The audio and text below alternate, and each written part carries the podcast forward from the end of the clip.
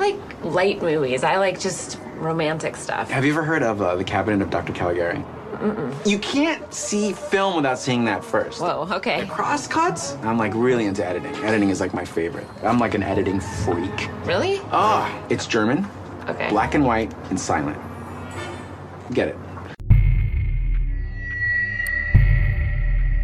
Abby who? Abby normal.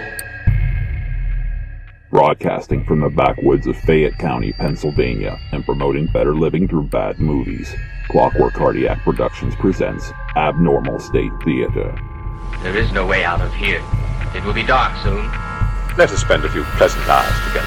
I want you to meet a dear friend. And now, the theater curator and host of these broadcasts, Dr. R.D. Gearhart. And welcome to episode number 7 of Abnormal State Theater, the monthly podcast where we examine the therapeutic value of bizarre and obscure cinema of past and present as a cure for the common movie. I'm your host, Dr. R.D. Gearhart, and here at Abnormal State Theater we celebrate all sorts of film, classic sci-fi and horror, monster movies, Japanese kaiju, foreign films, silent movies, B-movies, really the cheesier the better. If the movie's on my shelf, it's fair game. As is the case with the one I plucked from my silent film collection for this month's show. Now, excuse me. Last month, I know I announced that I would be launching a second monthly podcast, the Cardiac Yak Track, but I've come to a realization since then. Basically, my life is so, I don't want to say messed up, but if the shoe fits, wear it. Between my bad health and my family's bad health and responsibilities outside of the studio here, I don't know when the Cardiac Yak Track will be launched. In point of fact, I don't know at what point during the month that any of my podcasts, you know, whether it be that one or Abnormal State Theater, will actually drop. I've tried to adhere to a set schedule, you know, like the more professional podcasts, but unfortunately, it's turning into more of a when I get around to it or when I have time for it project. I feel bad about this, but it is what it is. To put it another way, Tom Waits, the legendary singer, songwriter, poet, troubadour. You classify yourself as a poet or as a singer. Which one do you like to be classified as? I'm a Methodist. Quoted the equally legendary independent filmmaker Jim Jarmusch with saying that you have three things, two out of which you can choose: fast, cheap, good. You can only pick two. If you want it fast and good, it's not going to come cheap. Now, in the case of me, that would mean putting everything out of the way and spending a marathon amount of time and letting other responsibilities fall the wayside. Can't do that. If you want it fast and cheap, it's not going to be good. Well, I'm not going to do that. Even if it's done infrequently, I want to make the best podcast possible for my listeners. And if you want it good and cheap, it's not going to be fast. That's where I am right now. So, as those two artists said, fast, cheap, good, pick two. I'm going with cheap and good, because even though I don't spend money on this podcast, still the time that I have to spend in concerted amounts is sort of what I have to go on. So basically, in a nutshell, just watch the podcast feed and I'll get the updates up when I get them up. And I'm sorry about this. Some of my favorite podcasts are like that too. Not the more professional ones, but then again, whoever said I was a professional. The one movie that I was going to use as the debut for the Cardiac Yak Track, Manos the Hands of Fate, I found out just how little I knew about the movie whenever I started to research for the commentary between maybe not newly uncovered, but new to me, online resources, plus the special features on Synapse Video's unbelievably good-looking restored version of the film. I found out that I knew next to nothing compared to what I thought I knew. So I sort of fell down a rabbit hole in researching that, but I still intend on that being the debut episode. Anyway, in other news, I saw the Star Wars, the Rogue One trailer. Unbelievable. This is a rebellion, isn't it? I rebel. The almost fanatical attention to detail in duplicating the hangars at the Yavin 4 base. The actress that they got that looks like a younger version of Mon Mothma. A major weapons test is imminent. We need to know what it is and how to destroy it. Who actually was used earlier on in a scene for Episode 3, playing the same character in a younger version that ended up getting cut from the movie. Still, a lot of people I talked to who saw the trailer thought that they got the older actress in and they did some sort of CG on her face. No, it's a different actress, but a dead ringer for the original actress who played Mon Mothma in Return of the Jedi. And I have those names there somewhere, but can't access them right now. So, in any case, I'm really pumped up for that, just because it's going to be something different. It doesn't look like we're going to have any out-and-out Jedi in this one. I mean, they're saying that there's an actor who's going to be playing Darth Vader. I'm wondering if that's going to be little more than a glorified cameo. All indications are that this is basically going to be a heist film, sort of Star Wars meets Ocean's 11. They got cameras, they got watches, they got locks, they got timers, they got vaults. They got enough armed personnel to occupy Paris. Okay, bad example. And that is something that definitely interests me. So we'll see what we'll see whenever it comes out later this year in December. That's all in the future anyway.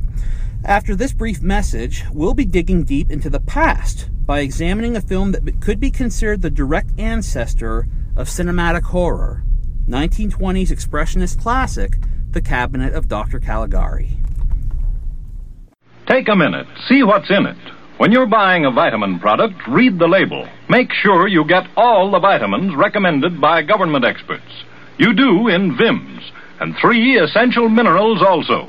Get VIMS at your druggist. VI for vitamins, double MS for minerals. VIMS. This is the National Broadcasting Company.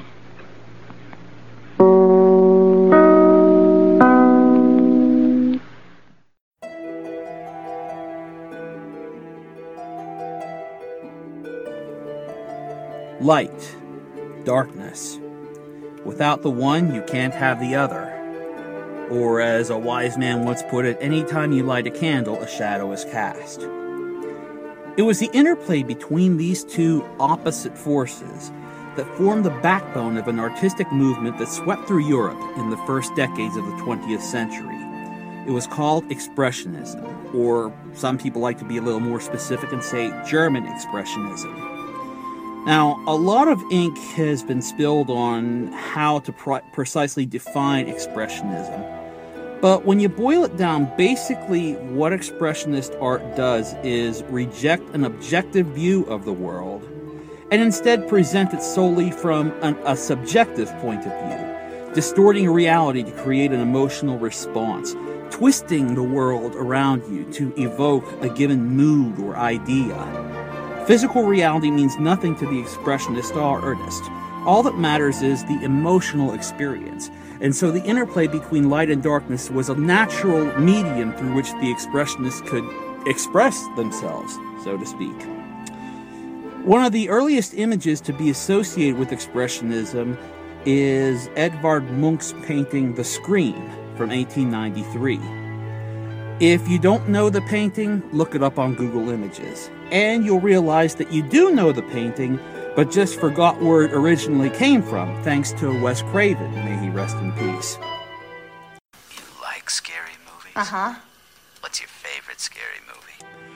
The style started to take hold in painting, literature, and theater design by 1908, around the end of the first decade of the 20th century.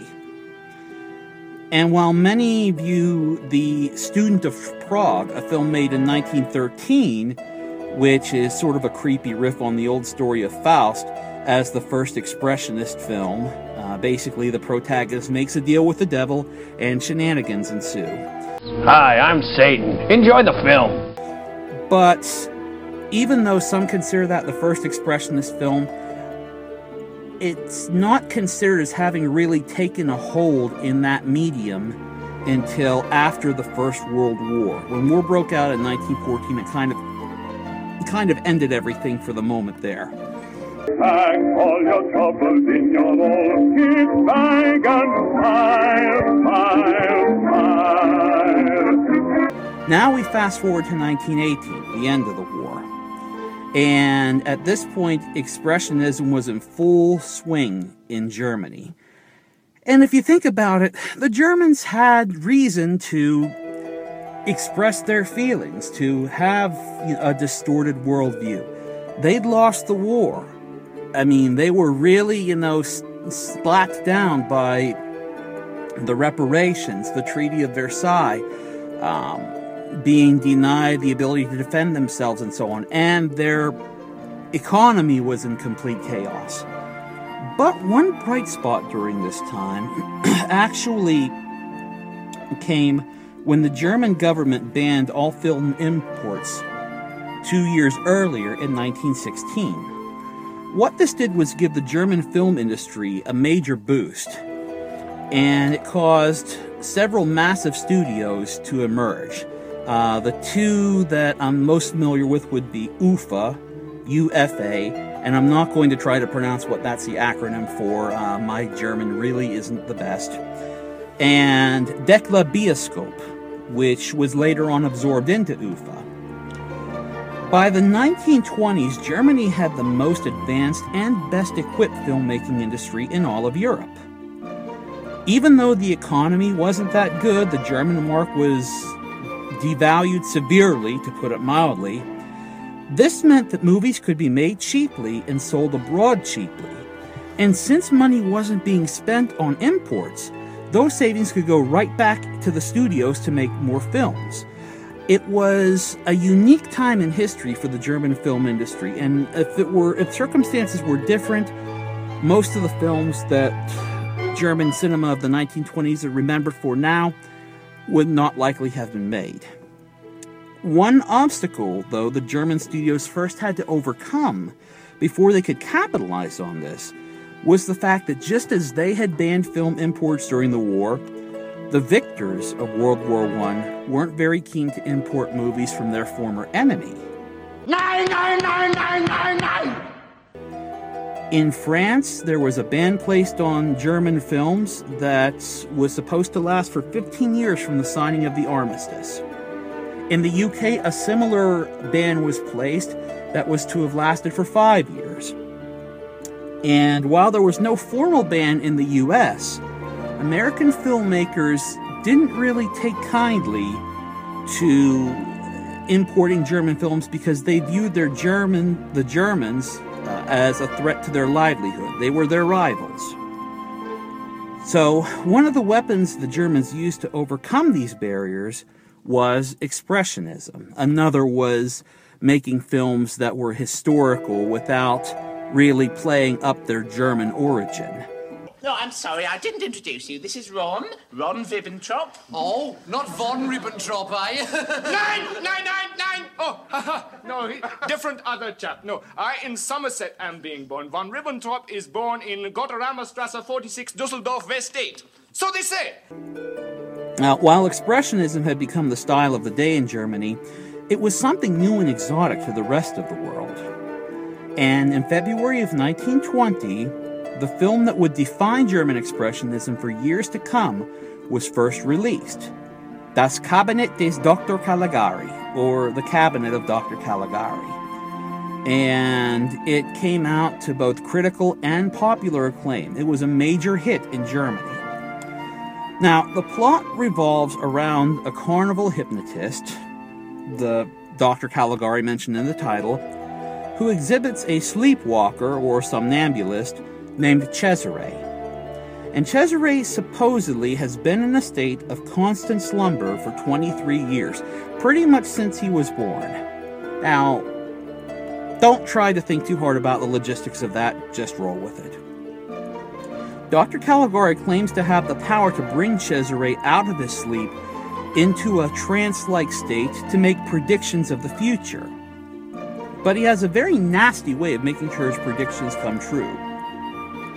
For instance, when Cesare predicts that a young man named Alan will not live to see the next sunrise, well, Caligari makes sure the prophecy is fulfilled by sending Cesare off in a hypnotic trance to murder Alan that night.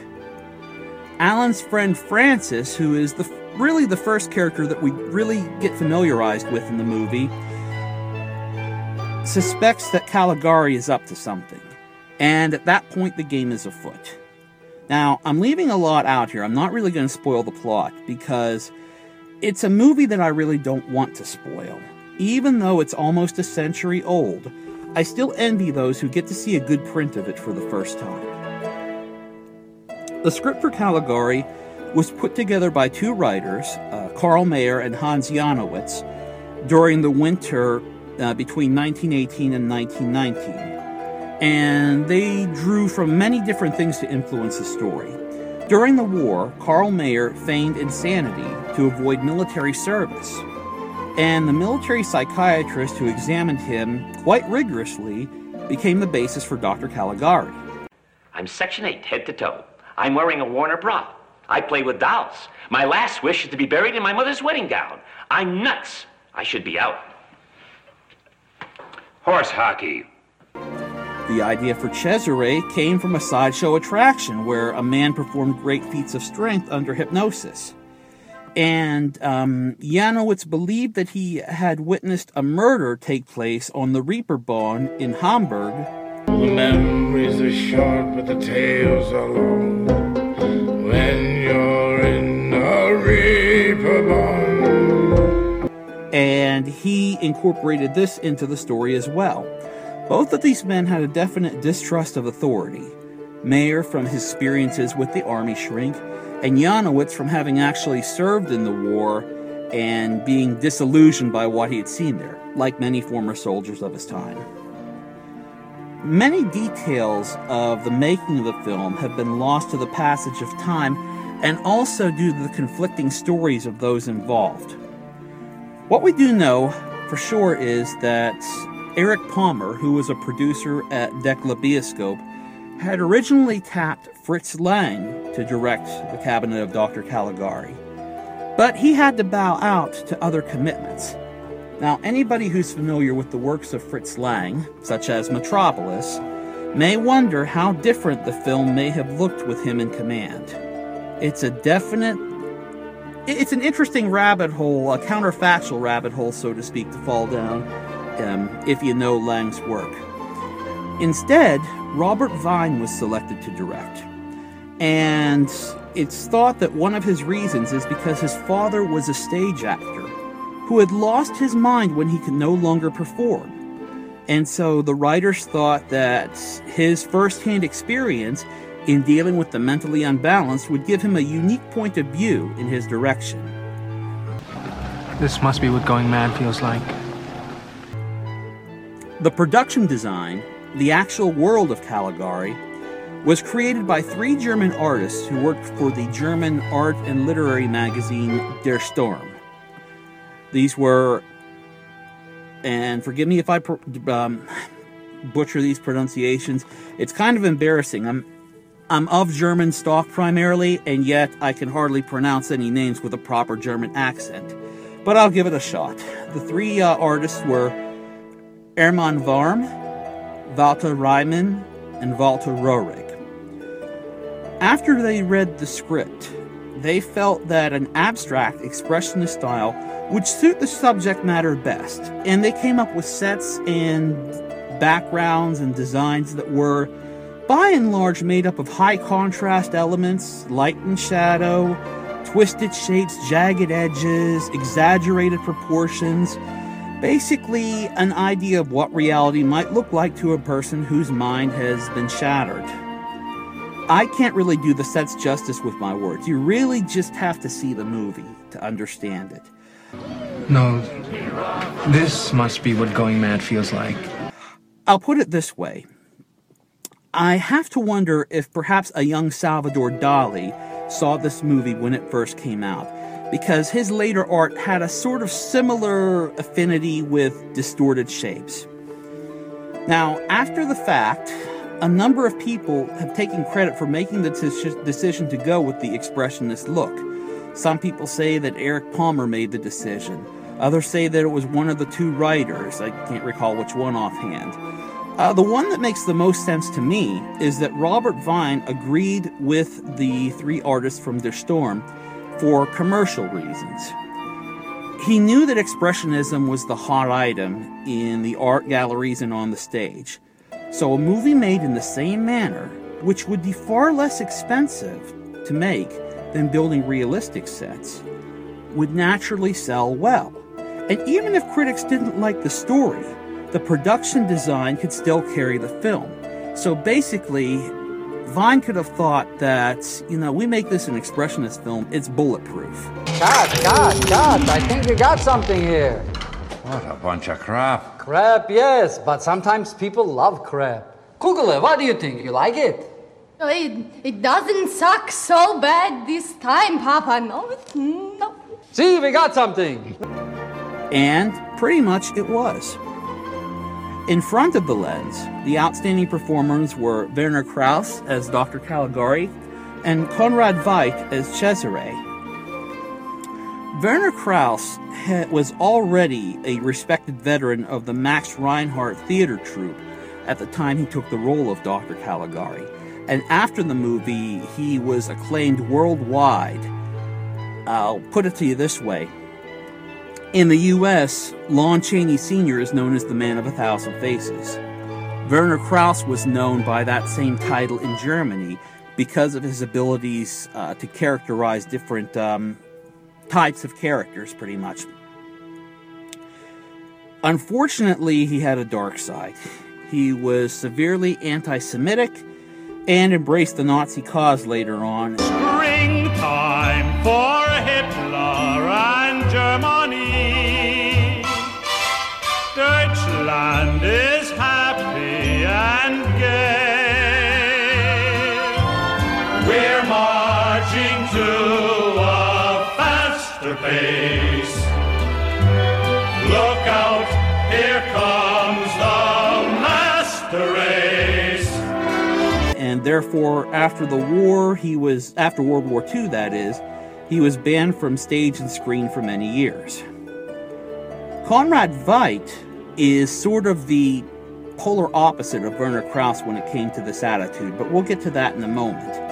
After he played Cesare, he was noted for going on to play Ivan the Terrible in Paul Lenny's film Waxworks in 1924. And when he played the disfigured circus performer Gwynplaine in 1928's The Man Who Laughs, he provided essentially the prototype for what we would know as the Joker today. Bill Finger saw this film and basically developed a character based upon Gwynplaine from a visual standpoint whenever he developed the Batman comic with Bob Kane. Wait till they get a load of me. You really should loosen up, dear. Have a laugh now and then. Why so serious? Let's put a smile on that face. I'm just gonna hurt you. Really, really bad. And if you ever see a picture of Conrad Veidt as Gwynplaine, the similarities are unsettling. I mean, I know on my phone at one point I had a picture of him next to a picture of Conrad Veidt next to a picture of Jared Leto playing the Joker in Suicide Squad, which has yet to come out. And quite frankly, I think Conrad Veidt's Gwynplaine was scarier. He fled Germany in 1933 with his new Jewish bride and lived for a time in Britain, where he played the role of the villain Jafar in 1940's The Thief of Baghdad.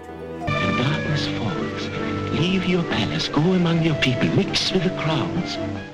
He made his way ultimately to the U.S., where he appeared as probably the role that he's best known for by most people, most movie buffs anyway, the Nazi villain Major Strasse in 1942's Casablanca. Yes, that Casablanca. Do you mind if I ask you a few questions? Unofficially, of course. Make it official if you like. What is your nationality? I'm a drunkard. And that makes Rick a citizen of the world.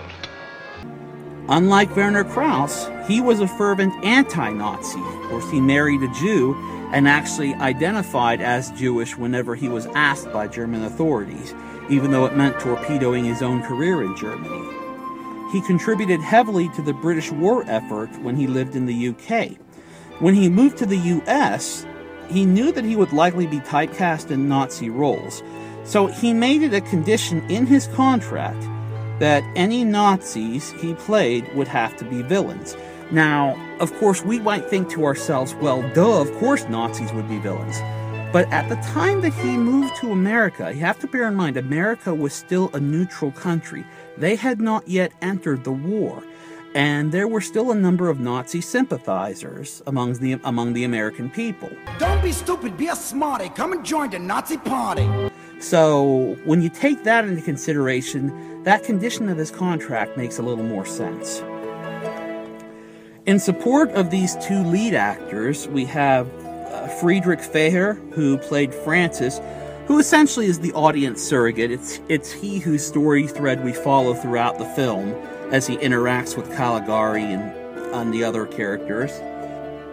There's Hans Heinrich von Twardowski, who played the ill-fated Alan, as I mentioned earlier, the one that Cesare murders, and actually went on to play anti-Nazi roles in American films, kind of like Conrad Veidt did. And as a matter of fact, he even appeared in a minor role in Casablanca. And rounding out the main cast is Lil Dagover, who played Jane, who was sort of the common love interest of both Francis and Alan, and who ended up starring in 4 of Fritz Lang's films. She, probably best known of those 4 would be Destiny, also known as Der Müde Tod, or Weary Death, and Dr. Mabuse, the Gambler, which was basically a crime thriller done silently. Very good film, highly recommended. And she was one of the best-known actresses of the German Weimar Republic. Now, the Weimar Republic is basically what existed between the Kaiser's government during the war and the Nazi government that rose after Hitler came to power. She ended up being one of Hitler's favorite actresses, but she managed to largely avoid politics, and so was able to continue acting on stage and screen well after the Second World War. Listen, don't mention the war. I mentioned it once, but I think I got away with it all right. Let's pick up now where we left off in our story of the German film industry. There were bans against German films in France, the UK, and Belgium, and an unofficial boycott in the US.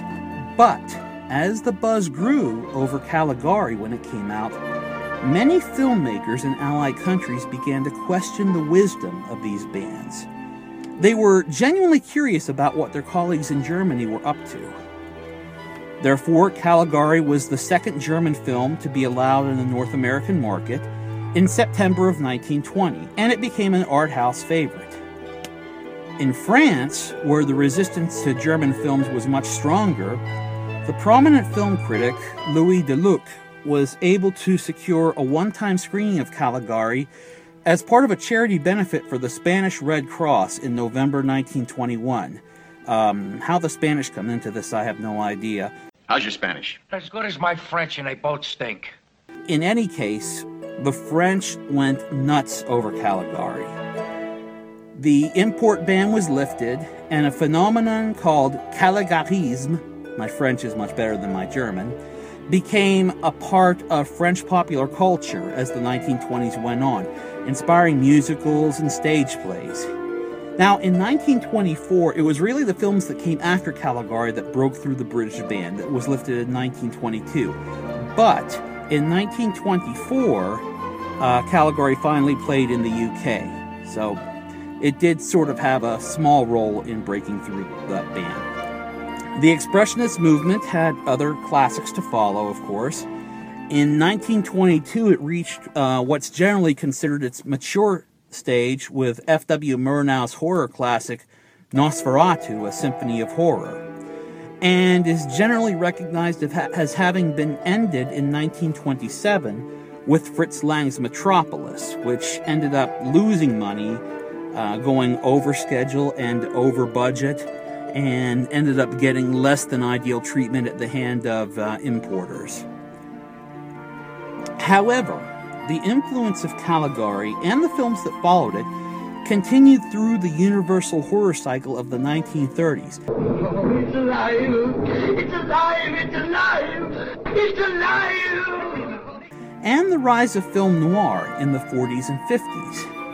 My, such a lot of guns around town and so few brains. In no small part, this was due to a number of German filmmakers and cinematographers fleeing Nazi Germany for the U.S. And so they brought this knowledge of cinematography with them and the expressionist techniques that had served them so well in Germany. One thing that once got me some strange looks from my family was whenever we were watching a rerun of I Love Lucy. My mom has the whole series on DVD, go figure. And we were watching the closing credits. And the director of photography, the chief cameraman, was Carl Freund. Well, that name doesn't mean anything to anybody else in my family, but I recognized it right offhand. He was one of the cameramen for Metropolis, and I got really excited.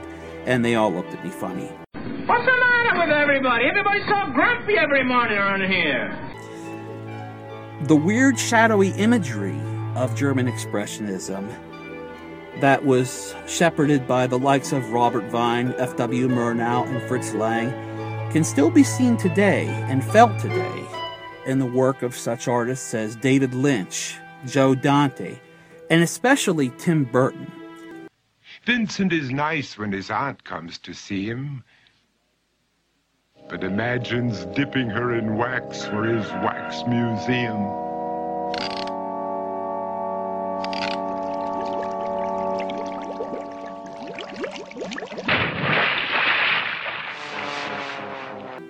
Now, there are some film scholars who maintain that Caligari's themes reflect an anti-government stance, with the Mad Doctor portraying the wartime German government, and Cesare the Sleepwalker symbolizing the armed forces, the ordinary soldier, being sent off to mindlessly kill without questioning why. And that in some ways, it prefigured the rise of Hitler. As a matter of fact, there is a documentary and a book, haven't had a chance to watch or read them, though, called From Caligari to Hitler, that expounds on this further. And it's a connection that's definitely there if you look for it, whenever you take a look at how Hitler held the German people in his thrall. But it seems from what I've read that the filmmakers only recognized this symbolism, this connection later on, and thus prefer to say that this must have been their subconscious intent. Yeah, that's it, ticket. In any case, I'll let the real film snobs slug that one out. I'm not going to step into that particular minefield. Moving on, in 1962, there was a so-called remake called The Cabinet of Caligari, but really it was a remake in name only. It shared very little with the original film. And in 1989, a film named Dr. Caligari was released as a sequel that had as its main character the original Doctor's granddaughter. But again, it owed very little to its predecessor. As I understand it, it focused more on sex and gore. In 2005, an experimental, independent remake of the film was made, in which actors performed in front of a green screen, and then their performance was composited with matte shots from the original film. I own a copy of this remake, but just haven't had the time to watch it, but I may have to come back to it someday. I've heard some good things about it. Alright, enough preamble.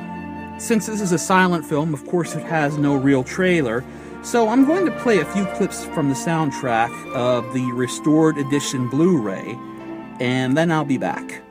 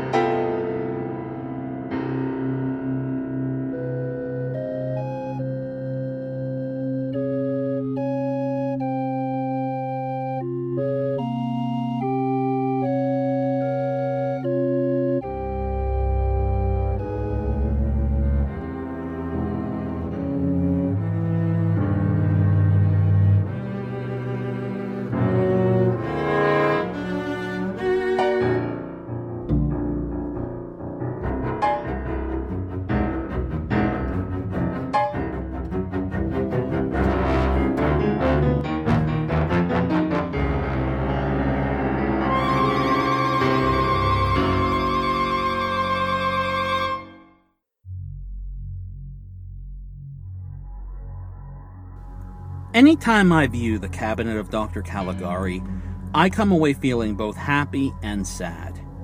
I'm happy that this film has managed to be preserved after almost a century so that we can still see what the beginnings of film horror looked like, but I'm sad because there is no way a modern viewer can really experience Caligari the same way audiences did back in the 20s.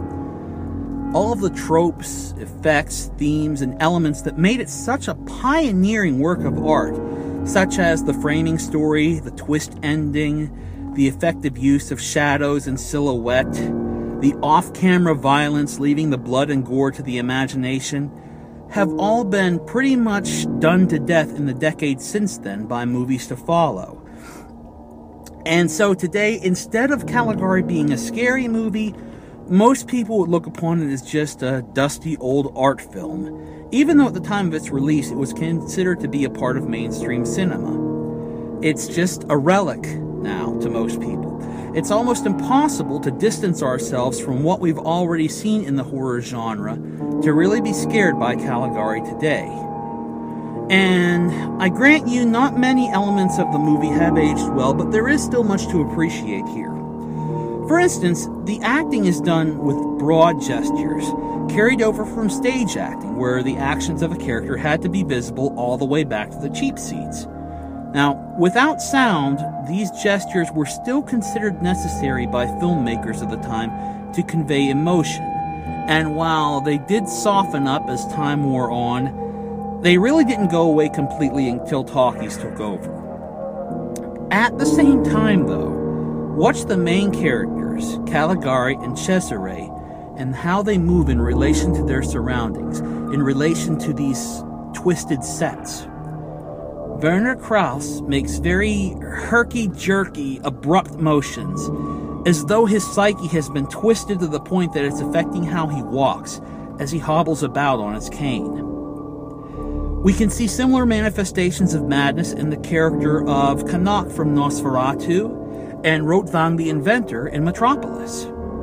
I may be stretching things a little bit, but I think that even Emperor Palpatine, or Darth Sidious, if you will, from Star Wars, has some of this influence.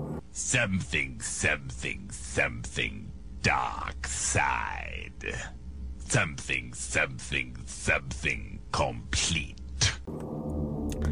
Conrad Veidt, as Cesare, on the other hand, has the fluid movements of a dancer, which are augmented by his rail-thin physique. One can see the elements of both Caligari and Cesare in the character of Count Orlok from Nosferatu, who also was very tall and gaunt, but moved in a very fragmented, herky-jerky manner. It is said that Robert Vine wanted his actors to perform their roles as though they were part of a dance. Pull the string.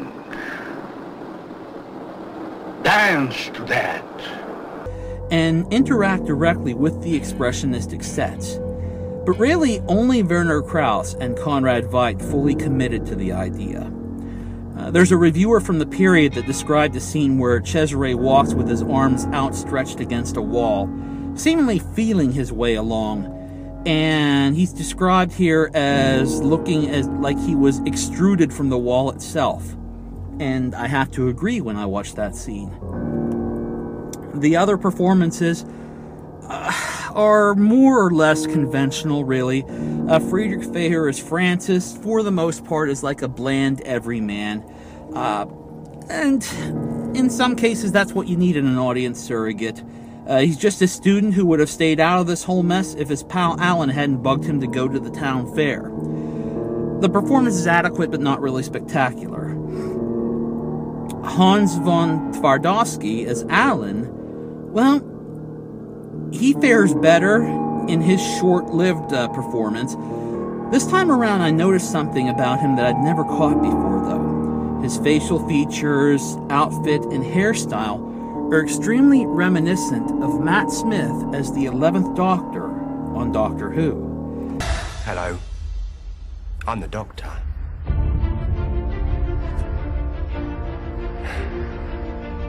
Basically, run. The nose, the chin, the general expressions, even the hair. If he'd have parted it just a few inches to the left, he'd be a dead ringer for 11, down to the quiff of the hairstyle. And the devil-may-care attitude that he exhibits for most of his run in the movie, even in the face of Cesare's prediction about him, also kind of mirrors the Doctor's personality. Now, does that mean that Matt Smith studied this role, or studied this performance in preparing to play the Doctor? Nah, I seriously doubt that. But the resemblance is there if you look for it. And Lil Dagover, in playing the love interest, Jane, is largely bound to the broad acting style of the time as well, but she does have a few truly creepy moments. In her very first scene, she drifts through the shot as though in a trance, wearing this flowing white dress, and parts, pushes away some branches that are in her way as she passes through. And just the ghostly motion portrays what I think was the prototype for Dracula's brides in the 1931 Todd Browning version with Bela Lugosi. Now, I've already talked about how the influence of Caligari can still be felt in much of the horror and suspense movies that followed it, and still reverberates to this very day. But one place I never expected to see it was in a modern music video. And yet, a few years ago, my colleague, Rich Wayne, told me about Rob Zombie's video for the song Living Dead Girl from the 1998 Hellbilly Deluxe album.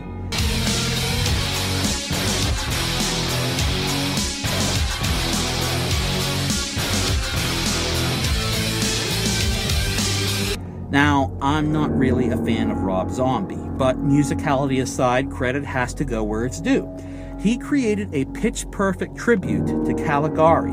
He cast himself in the role of the Mad Doctor and his wife, Sherry Moon Zombie, as a sort of distaff version of Cesare. Now, it's not a shot-for-shot remake because we're just talking a music video here, but Rob Zombie does hit a number of the beats of the main story in this video. It's far more of a tribute to silent film than, say, the Express Yourself video that was done for Metropolis by Madonna. If you'd like to see The Cabinet of Dr. Caligari, the best thing that I would recommend for you to do is to pick up Kino Lorber's 4K restored edition that came out on DVD and Blu-ray in 2014. Typically, it's available between $10 and $20. But even if you have to pay a little more, it is worth it. It has the clearest image, with the original color tinting restored, and the original German intertitles, which are also done in a twisted expressionistic style, included with English subtitles. And there is also a wonderful soundtrack, part of which you heard just a few minutes ago, that's likely more period accurate than anything that has been used in the past. Now, I've not been able to find any information on the original music for the movie. That may well be lost to the ages, but what's used in this DVD really works well. And Blu-ray, excuse me. Another version that is acceptably good is Kino's restored authorized edition from 2002. The print is a little rougher, but still watchable.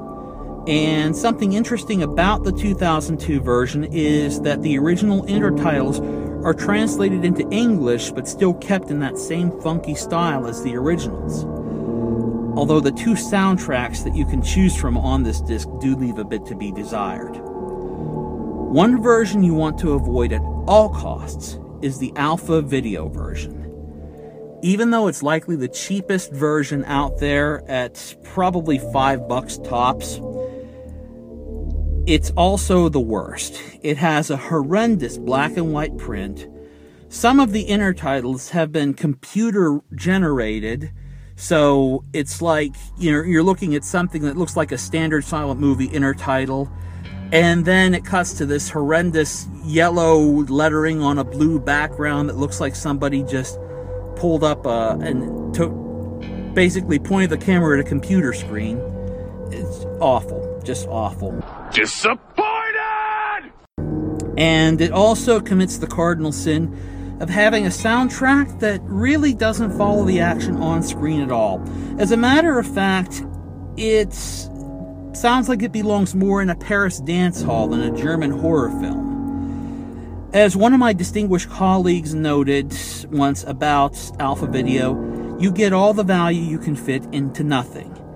And it's really a shame, and this kind of gets me mad, so forgive me if I get a little worked up here, but it's really a shame that so many of the silent classics, Caligari, Nosferatu, The Golem, Metropolis, Intolerance, Phantom of the Opera, The Hunchback of Notre Dame, etc., etc., can just be thrown on to DVD from some ancient public domain print that's been damaged and shown without any original tinting and played at the wrong projection speed. I mean, most people have this concept of silent film being, you know, like the Keystone Cops, where stuff was sped up for comic effect. A lot of silent movies, though, were never meant to be shown that fast. It's just that they were recorded at a slower frame rate. Only maybe about 18 feet per second was the average for a lot of silent films. But modern projectors show stuff, and modern film is done at 24 frames a second. So you get this speeded up look unless you're taking into account that slower frame rate. Therefore, these silent films now look really corny and all sped up because they're shown at the wrong speed. It's no wonder so many people look at silent film and laugh out loud, because they're not seeing these films the way they were meant to be presented. I'll admit that I've owned a few Alpha Video bargain basement specials in the past before I knew any better. I mean, granted, you know, they slapped these on from a public domain print at the wrong speed without tinting for just a few bucks a disc. If you're trying to build a movie collection on a budget, it's kind of hard to resist. But it's difficult to appreciate these movies whenever you see them in such a poor presentation. Whenever I saw some properly restored silent films and learned about companies like Kino and Criterion that really care about film restoration, those bargain basement discs went to the garbage. Not to Goodwill, not to the thrift store. I'd rather take the financial loss and throw them away instead of putting them back into circulation, because I refuse to contribute to the abuse and misunderstanding of movies that blaze the trail for the genres we know today. Most people don't appreciate silent film once again because they've been watching them the wrong way, because they've been presented the wrong way. And I'm sure that if more people watched these restored editions, maybe they wouldn't get into it the way I have, but at least they'd have a better appreciation for it. Okay, end of rant. I'm not really going to get into the educational bit this time with the graduation music and what have you, because I'm hoping that this whole podcast, like the Metropolis episode before it, has hopefully educated you listeners about a film that many would consider bizarre and obscure, but is still a very important film, and one that really every movie buff should see at least once in its fully restored form. And that brings a close to this episode of Abnormal State Theater. Hopefully, soon after this episode drops, I can at least start work on the Cardiac Yak Track like I've been threatening to do for so long, but I'm going to be honest, don't hold your breath on it. But hopefully around this time next month, you will be getting another episode of Abnormal State Theater. At least that's the plan. As I said, I'll try to get them out on a monthly basis, but they may not be bang, you know, exactly 1 month apart. It all depends on my other circumstances. Anyway, till then, this is Dr. R.D. Gearhart signing off and reminding you to watch some abnormal films, because normal is boring. See you next time.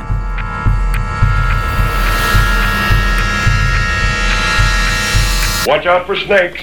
You have been listening to a Clockwork Cardiac Production.